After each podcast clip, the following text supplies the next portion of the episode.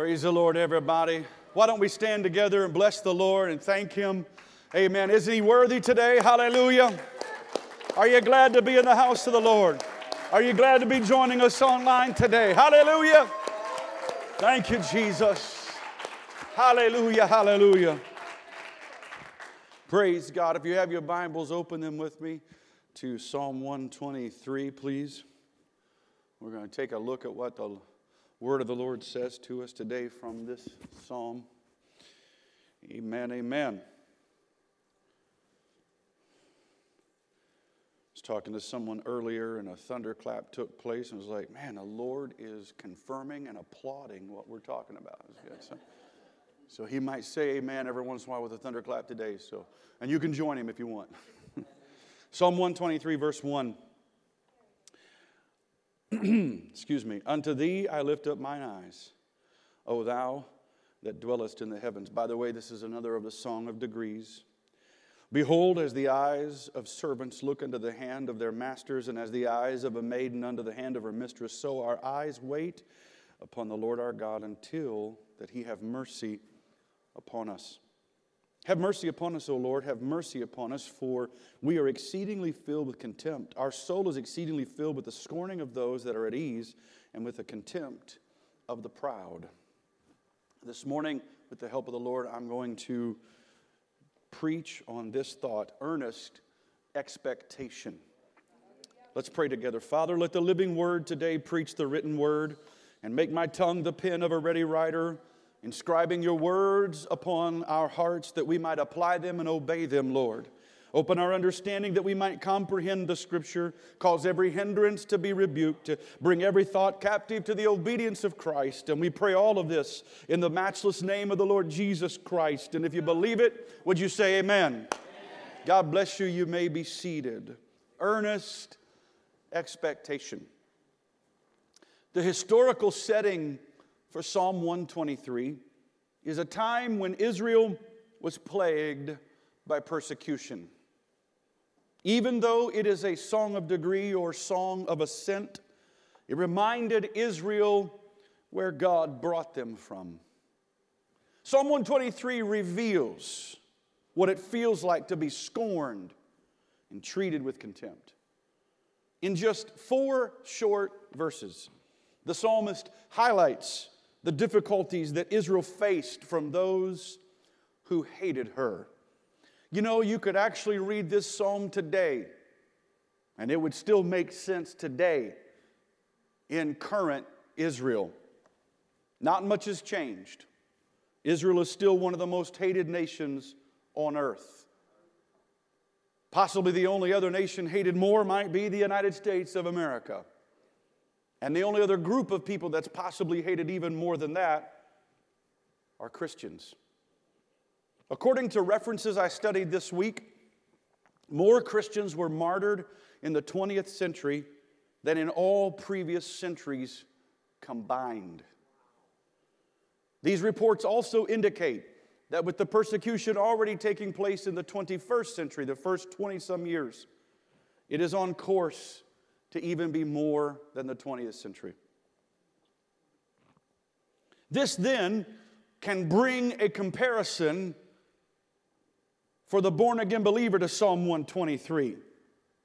We too are frustrated with the scorn and the contempt of this world while earnestly expecting the soon coming of Jesus Christ. The psalmist was looking to get to Israel, to get to Jerusalem. And it's possible that he was away from. It may have been written during a time of exile. It may have been written at a time when uh, Israel had been attacked and Jerusalem was under siege and he wanted peace restored. You and I know that the family is under siege, and God and His Word are under attack constantly from our world. And, and marriage, as we know it, and identity in absolutes are, are all being attacked, and yet we earnestly expect the coming of Jesus Christ. You see, the historical aspect of the psalm is for Jerusalem But like Psalm 122, the prophetical aspect is to look ahead to the soon and second coming of Jesus Christ. Hallelujah. You know, a few weeks ago, Pastor Trevor, our admin pastor, preached about Abraham, or Abram. He was still Abram at the time, from Genesis uh, chapter 12 and I think into 13 a little bit and, and, and shared with us some things that the Lord had, had revealed to him. And I got to thinking about that as I looked a little bit deeper that day. That one of the first things that God told Abram to do after he was separated from Lot was to look up. Genesis 13, verses 14 through 16 say, Lift up now thine eyes and look from the place where there are out northward and southward and eastward and westward. For all the land which thou seest, to thee will I give it thy seed forever. And I will make thy seed as the dust of the earth, so that if a man can number the dust of the earth, then shall thy seed also be numbered. And by the way, just to be, clarify, Abram is not being told that a Jewish people will be this kind of a number, but that the church will be this kind of a number, because God said, I'll make you the father of many nations, plural, which mean all ethnicities, all cultures of people. And so he was looking in every direction, and God was saying, as far as you can see, and, and if you can number the, the, the dust, if you can number that, then that's how many you're going to have. Amen. Somebody say, look up. Can I tell you that when we see the problems of this world, we need to get our eyes off of that and start looking up? Amen. Soon and very soon, we're going to fulfill Luke 21 28, which says, Lift up your eyes and look up, for your redemption draws nigh. Amen. But in the meantime, we can look up and see fields that are white, all ready to harvest. Hallelujah. We can look up to God for our help. Amen. Because we know from Him our help and our strength comes because He's the maker of heaven and earth. Somebody say, Look up. Hallelujah, hallelujah. We can look up. But God didn't stop there. In verse uh, 17 of the same chapter in Genesis, he tells Abram to get up, amen. Arise, walk through the land in the length and the breadth of it, for I will give it unto thee. Turn to your neighbor and say, Get up. Now, if they didn't stand up right then, they didn't obey. No, I'm just teasing. Amen. Get up. You don't just look up, you, you get up. In other words, you act on the word of God. Can I say this? If, if, if you're not praying, then get up and start praying. If you're not denying yourself and taking up your cross daily and following Jesus, then get up and do those things. It's time for the church to not just look up, but to get up. Hallelujah. Well, I'm happy to tell you it doesn't end there either. Because after all this, it was time to worship. Uh, that, that's, the, that's the you know, southern way of saying it, worship. Amen. You, know, you ever notice down south they wash their clothes? It's like, you're doing what, dear? What? You know? Or if you go north, they pack their car, you know, way up in the east, you know, and downstairs and all this. You know, people talk funny, don't they? Amen. But so he looked up, he got up, and then he built an altar to worship. Amen. Look at verse 18. Then Abram removed his tent and came and dwelt in the plain of Mamre, which is in Hebron, and built there an altar unto the Lord. Can I tell you, when you look up and you see the need of the world and you get up and you act on it, it's going to compel you to worship God because He's worthy of the praise. Hallelujah. And God is calling His church to true worship. In John chapter 4, Jesus says that, that we must worship him in spirit and in truth. He tells the woman at the well something very interesting. He tells her that on this mountain, Samaria, and neither on the mountain in Jerusalem is where worship is going to take place. What he was saying was, I've come to fulfill all the law and the prophets. It ain't about a temple in Jerusalem, and it ain't about the way you worship me here. It's going to be in spirit and in truth. And Brother Chris Kahn told me on Wednesday, he said, What's interesting is uh, uh, spirit connected to uh, Samaria. They had spirit. And Jerusalem had truth. And he's saying it's not one or the other, it's both and. Spirit and truth. Amen. So, how does this relate to Psalm 123? Well, Psalm 123 presents some of these same aspects of looking up and getting up and giving God true worship. Turn to someone and say, Look up, get up, and worship. Now, worship. We, so when we start second half, we're not going to praise and worship, we're going to worship. Hallelujah. Amen. I mean, after all, this is a song of ascent, right? Going up. You remember the first lesson on this? They went up everywhere you go, anywhere, from any direction you go up into Jerusalem. We're going to go up into the presence of God today. Amen. Praise God. Hallelujah.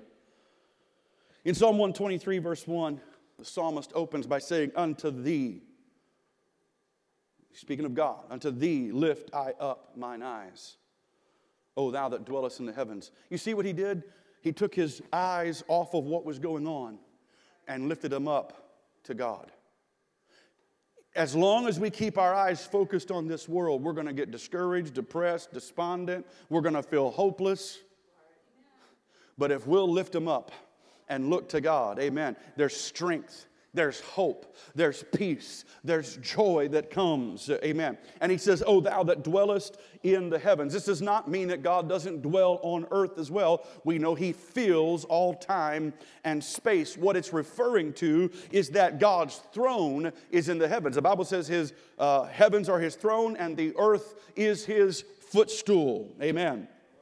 Now, the thrones of this earth and at this time for the psalmist were evil and godless. Even those in Israel and in Judah, they were godless. Only eight out of 43 kings uh, loved and served God wholeheartedly and faithfully. That means the vast majority of them did not. They built idols and served false gods and led Israel into sin time and again. Amen. And so their thrones were evil and godless, and and many of them abdicated their thrones in many ways. Some of them were assassinated. But can I tell you, you can never assassinate God, and He'll never abdicate His throne, and He'll never be evil and godless. Hallelujah. He reigns supreme, He rules sovereignly, and He will never stoop to the level of man and be bribed or bought.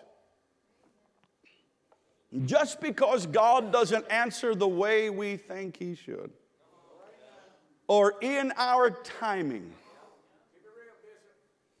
doesn't mean that He doesn't care. God rules and reigns supreme, and He loves and He cares. When you're overwhelmed, there's only one place to look, and it's not around, it's up. Mm. You've, you've seen me give you this illustration before, but I'm going to do it again. It bears repeating. So many times we get our eyes off of God. Do you know that's when Peter sank? When he took his eyes off Jesus. You want to know why Peter uh, denied Jesus? The Bible says he followed him afar off he was a long ways away from him. Now, I know it was prophesied that he would do that. And so, yes, he fulfilled prophecy, but it's because his heart was following from afar off. The further you get from God, mm, mm. So, so let me explain it this way it's not a denial of the problem to look up. This is not some Zig Ziglar mind over matter, you know, pop psychology today. This is Bible. Yes, sir. Yes, sir. Looking up, lifting up your eyes is not saying there's not a problem. Let me explain it this way. Let's imagine that the pulpit is my destiny, my goal, my hope. it's what I need to get to. It's, it's who I need to be in Christ. It's how I need to identify myself. It's, it's ultimately heaven one day, right? It's all of those things. So, does that make sense? Everybody with me? Let's imagine that all these empty blue chairs around me are problems and issues, and the world is going nuts and crazy. If I keep my eyes focused on the goal, on Jesus, on His Word. I can see these blue chairs in my peripheral, but my eyes are focused on Him. But if I turn and begin to look at a problem, if I turn and begin to look at a situation, I'm no longer focused on that. And guess where I'm going to wind up going? I'm going to start going in the direction that I'm looking. And so, what the psalmist was saying was, Unto you I lift up my eyes. Unto you I'm going to look. This world is messed up. The kings are messed up. He, he might have been saying, uh, the, the, These kings are, are, are falsely serving you and, and they're building idols and, and they're doing these things. So, I'm going to look above them to the King of Kings. I'm going to look above them, above the problems, above the issues. It's not a denial of the problem. It's not like the stick your head in the sand type of pro- no, it's saying I'm going to look to the one and the only one who can deal with the problem. And can I tell you, the church of Jesus Christ is where the answer is for the world we're living today. I've heard people say it's a God forsaken world. It's a world that's forsaken God. He ain't forsaken the world because if we'll stand up as the lights in this world, if we'll stand up, amen, for His word and His truth, we'll let people know there's a better way. You don't have to be divided. You don't have to listen to the politicians. You don't have to listen to the pundits. You don't have to listen to the, to the radio hosts and, and get all divided and bent out of shape. You can read the Word of God. You can look up to Him and be united and show this world there is a better way. When you're overwhelmed, only one place to look. In another psalm, I think it's Psalm 61, that psalmist said, When my heart is overwhelmed, lead me to the rock that is higher than I. I've been in a few valleys before. You don't see very far. I was in the valley of Megiddo in 2018. In the valley, you could see a little bit, you couldn't see very far. But when we got on top of Mount Carmel, which is one of the four mountains that surround the valley of Megiddo, I could see a long way. Mm. Anybody ever been to like a lookout tower or, or, or some kind of high rise building maybe or something, and, right? Uh-huh. Down on, on this level, you can't see much, but when you get higher, uh, that's why we need to go to God when we're overwhelmed. You know, I wonder if we don't witness more miracles in the United States of America because we have other options. We've let the American dream erode apostolic vision. See, if we need a loan, we have options. Why then do we need God to be our provider? If we're sick, we have options. Why would we need him to be our healer? If we're wrongfully accused and taken to court, we have options. Why do we need him to be our advocate? But while we may have options in our first world country, the psalmist did not. His only option was to look up in faith to God. His only hope was that God would rule from his throne in the heavens. And let me say it this way when God is all you have, God is all you need. But as long as you got options, it's a check mark. I'm here on Sunday, check mark. I'll be back on Wednesday, check mark. I read a couple verses, check mark. Meanwhile, there are people that don't even have a Bible that, that, would, that would kill to get it and be killed if they did get it. Oh, Lord have mercy. Just because we're spoiled with options doesn't make it right. I don't only look to God when I'm faced with difficult circumstances. He's not a little bobblehead on my dashboard that, oh, I need Jesus all of a sudden. He's not a genie in my bottle that I can go rub and hopefully get three wishes. And he's not even like a vending machine. Put my little prayer in E5 and pull out my miracle. Uh uh-uh. uh I don't only want to go to God when I've exhausted other options. Instead, I want to seek Him first and His righteousness. I'm not opposed to banks or hospitals or attorneys or any of those other things, but I'm going to go to God first. I'll never forget the day I had preached something like this, and a person was sick, and they said, Before I go to the hospital, I want to stop by the church first. I said, Sure, stop on by, I'll pray for you. The Bible does say, Call for the elders of the church, have them lay hands upon you and pray the prayer of faith. I mean, do we believe it or not? We believe it, but we have options. The psalmist didn't have an option, he could only look to God. Ah. And notice something else. The psalmist didn't try to figure things out on his own. He didn't strategize, strategize a plan of action to overthrow his oppressors or, or to cause a political coup and assassinate the king. Instead, he, uh, he did not take matters in his own hands. Instead, he lifted up his eyes to God who dwells in heavens and said, God, I need you to rule in this situation. I need you to take care of this circumstance he would have known what David wrote in Psalm 11, verse 4 that the Lord is in his holy temple and the Lord's throne is in heaven. His eyes behold, his eyelids try the children of men. He would have known what was written by the sons of Korah in Psalm 47, verse 8 that God reigneth over the heathen and setteth upon his throne of holiness. He would have known what David declared in Psalm 103, 19 that the Lord hath prepared his throne in the heavens and his kingdom ruleth over all. Therefore, he said, I'm going to the only one uh, who can deal with the situation. Don't look around at the problems, look up. Don't look back at your past, look up. Don't look to the left or to the right, look up. Where God rules and reigns. Besides, Isaiah prophesies that his ways and thoughts are higher than ours. Amen. Isaiah further prophesies that when he sends forth his word, it will not return to him void, but will accomplish what he has sent it to do. That's, by the way, Isaiah 55, 8 through 11. Not only did he look up, he looked to God's hand. Verse 2 of Psalm 123 Behold, as the eyes of the servants look unto the hand of their masters, and as the eyes of a maiden unto the hand of her mistress, so our eyes wait upon the Lord our God until that he have mercy upon us. The reason that the psalmist was looking to God's hand was because that's where direction, provision, and protection came from.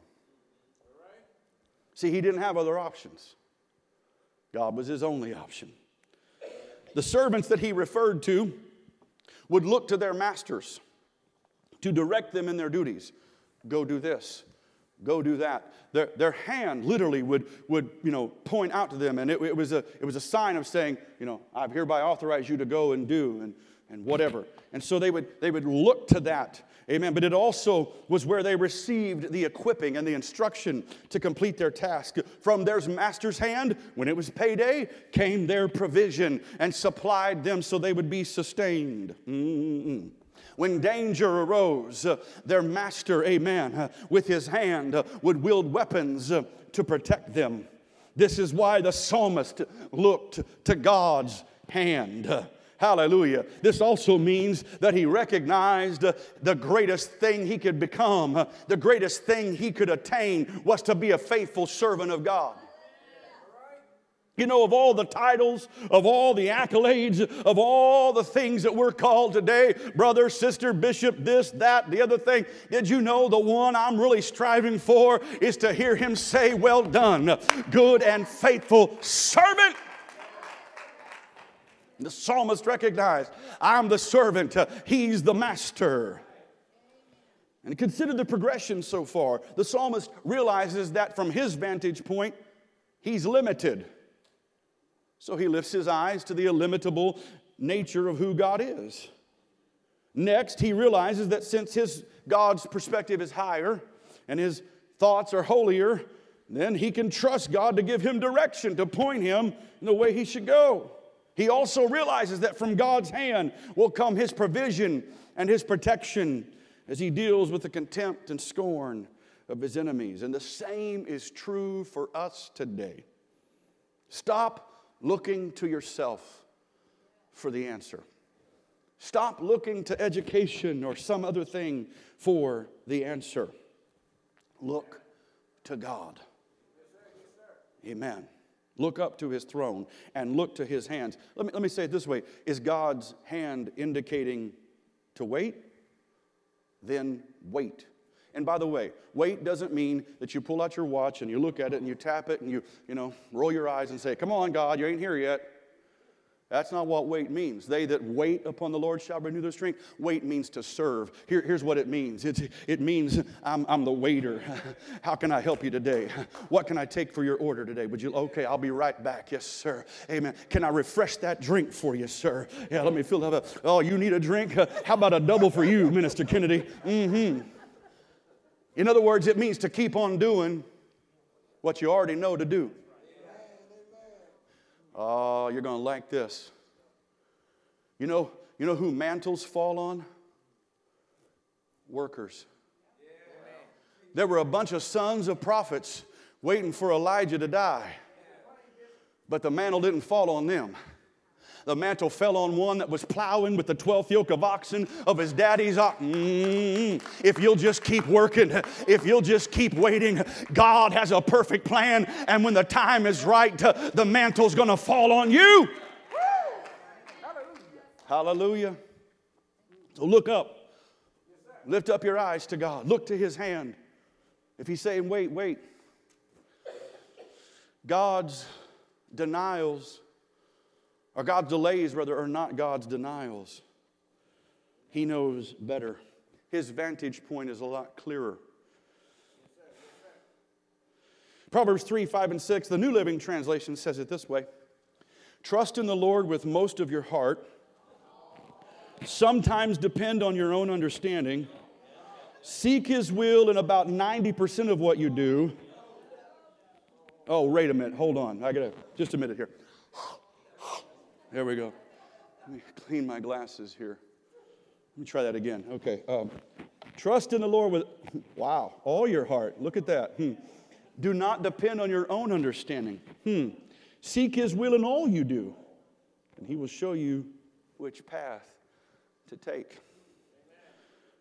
You know, Peter in 1 Peter 5 7 said to cast all your cares on him, for he cares for you. Look to his throne, look to his hand. Cast all your cares on him. Trust him with all your heart and let him lead, guide, and direct you. In the final two verses, we see that the psalmist looked to the mercy and grace of God. Verse 3 Have mercy upon us, O Lord, have mercy upon us, for we are exceedingly filled with contempt. Our soul is exceedingly filled with the scorning of those that are at ease and with the contempt of the proud. If you notice something here, you'll notice that verse 1 it was I. Unto thee lift I up mine eyes. It was personal, it was individual. But in verses 2, 3, and 4, it's us and our. This indicates that the psalmist begins to speak for others. He knows he's not alone. He knows he's not the only one that's been scorned, persecuted, tempted, and feels the contempt of others. And so they've banded together and united together, and he becomes the spokesperson to say, I'm going to talk to God on our behalf. Maybe he was their pastor. I don't know the whole story, I don't know the whole history, but it went from I to us. And can I tell you, you're not alone. Oh, listen, somebody needs to hear this in the Holy Ghost. You're not alone. Let me pause here and remind you in the Holy Ghost, to saint of God, that you are not alone. It's a lie of the enemy to get you to believe that you're the only one suffering, that you're the only one discouraged, that you're the only one distressed uh, and depressed. Uh, amen. Satan wants to isolate you from God and His church because he knows that's where you find strength. So don't be deceived by his lies. Stay connected to God and His church. You are not alone because God said, I will never leave you nor forsake you. Another psalmist said, If I make my bed in hell, He's there. Can I tell you, God's with you in trouble, God's with you on the mountaintop, God's with you in the rainstorm, God's with you when the sun shines. Yay! Hallelujah. And God designed His church to love and care. You see, it's like this. Shannon, come here, babe.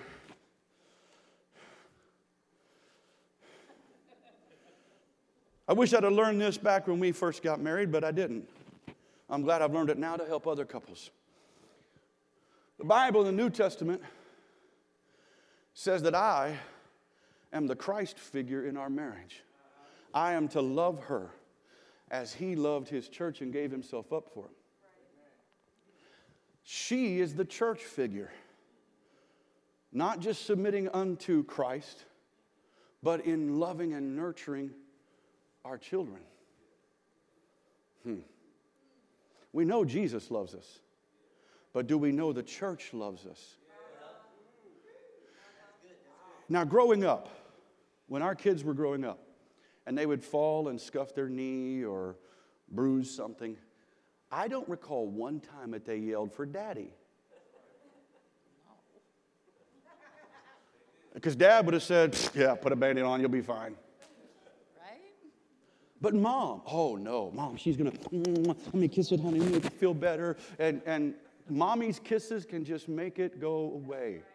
Daddy's kisses, it's like, Dad, what are you doing? You know, stop, right? Now, of course, dad can fix anything. You break your Barbie doll, dad can fix it, you know, because he's, you know, almighty, I suppose. But, but, you know, right? The first, watch this. The reason marriage is under attack is the first place your neighbors, your children, your coworkers are going to see Christ in the church aren't in the church. It's in the marriage. So, so can I just say something to husbands? If you're talking down to your wife, don't be talking up to me about God. And wives, if you ain't respecting your husband, don't you dare be talking to me about how much you talk in tongues in the church. I could care less. Because you're going to see Christ in the church right here in the home. We don't need another politician giving us some empty answers. We need some families to rise up and say, I'm going to be the man of God. I'm going to be the woman of God in my home. Thank you. Here, here's the problem we complain because there's no prayer in school. Is there a prayer in your home? We complain because, you know, well, they're going to take the Pledge of Allegiance out and they're not going to pray over, over the Synod anymore and all this other stuff. Are you praying? Are you pledging your allegiance to the Word of God?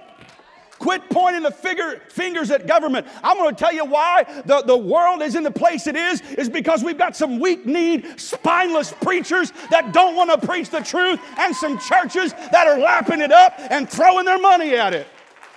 Uh, I'm, I'm feeling my Wheaties today. I don't know what I had for breakfast, but honey, I feel the Holy Ghost right now. If we're going to change this world, it's going to be one prayer at a time. It's going to be one moment at a time where we get in alignment with the Word of God. Boy, I wish all that was in my notes, but it ain't. Hmm. You're not alone. And so let me say this to the church. We know Jesus loves us. He's the husband, the figure in that marriage. But does the church love us? It is not my job to look around and say, oh, who's not here today? I will do it because I love people. But guess whose job it is? The church. And when the church cares, hmm, hmm, we know God cares, but does His church?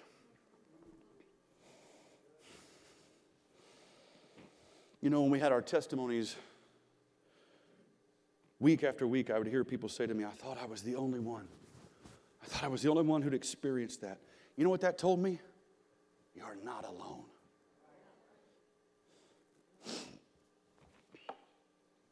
We are the body of Christ. A few years ago, and I don't remember the group that, that wrote it, but a few years ago, a song came out said, If we are the body, why aren't his hands reaching, touching? You, some of you are familiar with the song. I know it's first half. I know we typically don't have an altar call in first half, but I feel compelled to the Holy Ghost today to pray one for another. So many times we come in and it's this, hey, how you doing, brother? I'm doing good. Praise the Lord. God's good. And meanwhile, inside, there's hurt.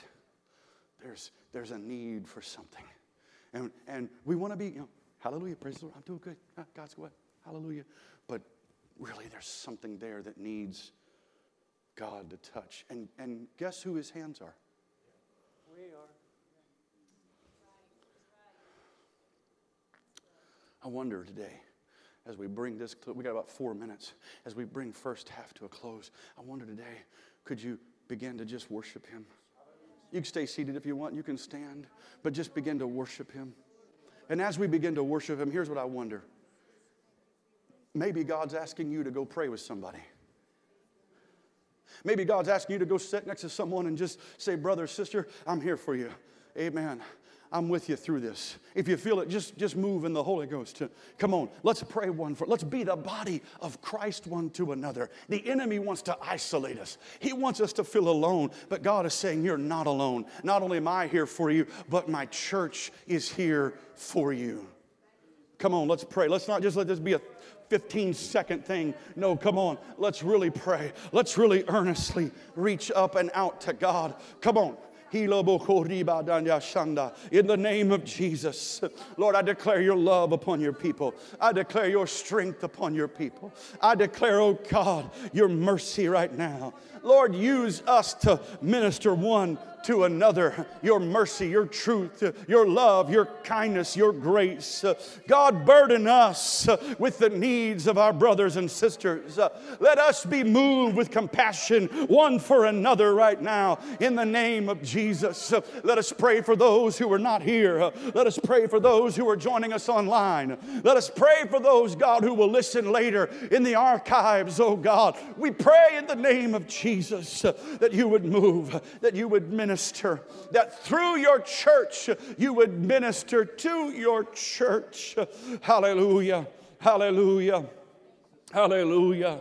Hallelujah. Thank you, Lord. Thank you, Lord. I'm earnestly looking up to you.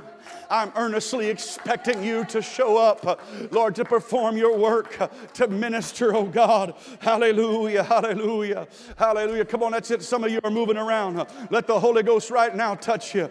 Come on, hallelujah, hallelujah, hallelujah. Hallelujah. Maybe there's somebody not here that you're burdened for. Go, go stand by an empty chair and pray as if they were there right now in the name of Jesus. In the name of Jesus. Hallelujah. Hallelujah. Hallelujah.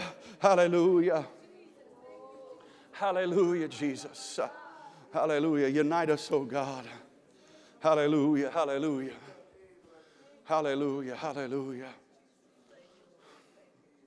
Jesus, Jesus, Jesus, Jesus.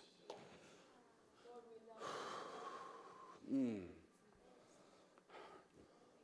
Russ and Tori Taff wrote this song many years ago. Just simply says, You're my brother, you're my sister, so take me by the hand. Together we will work until he comes. There's no foe that can defeat us when we're walking side by side. As long as there is love, we will stand. I don't know the inspiration that they have for the song, but the Bible does tell us that two are better than one.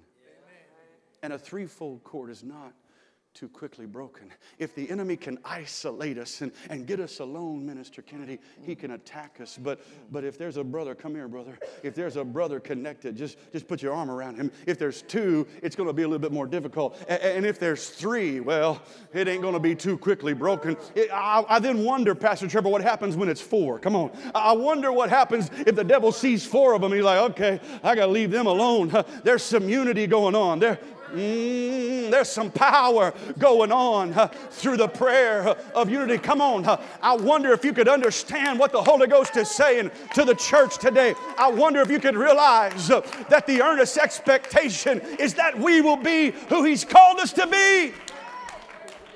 Oh, hallelujah. Hallelujah. Hallelujah.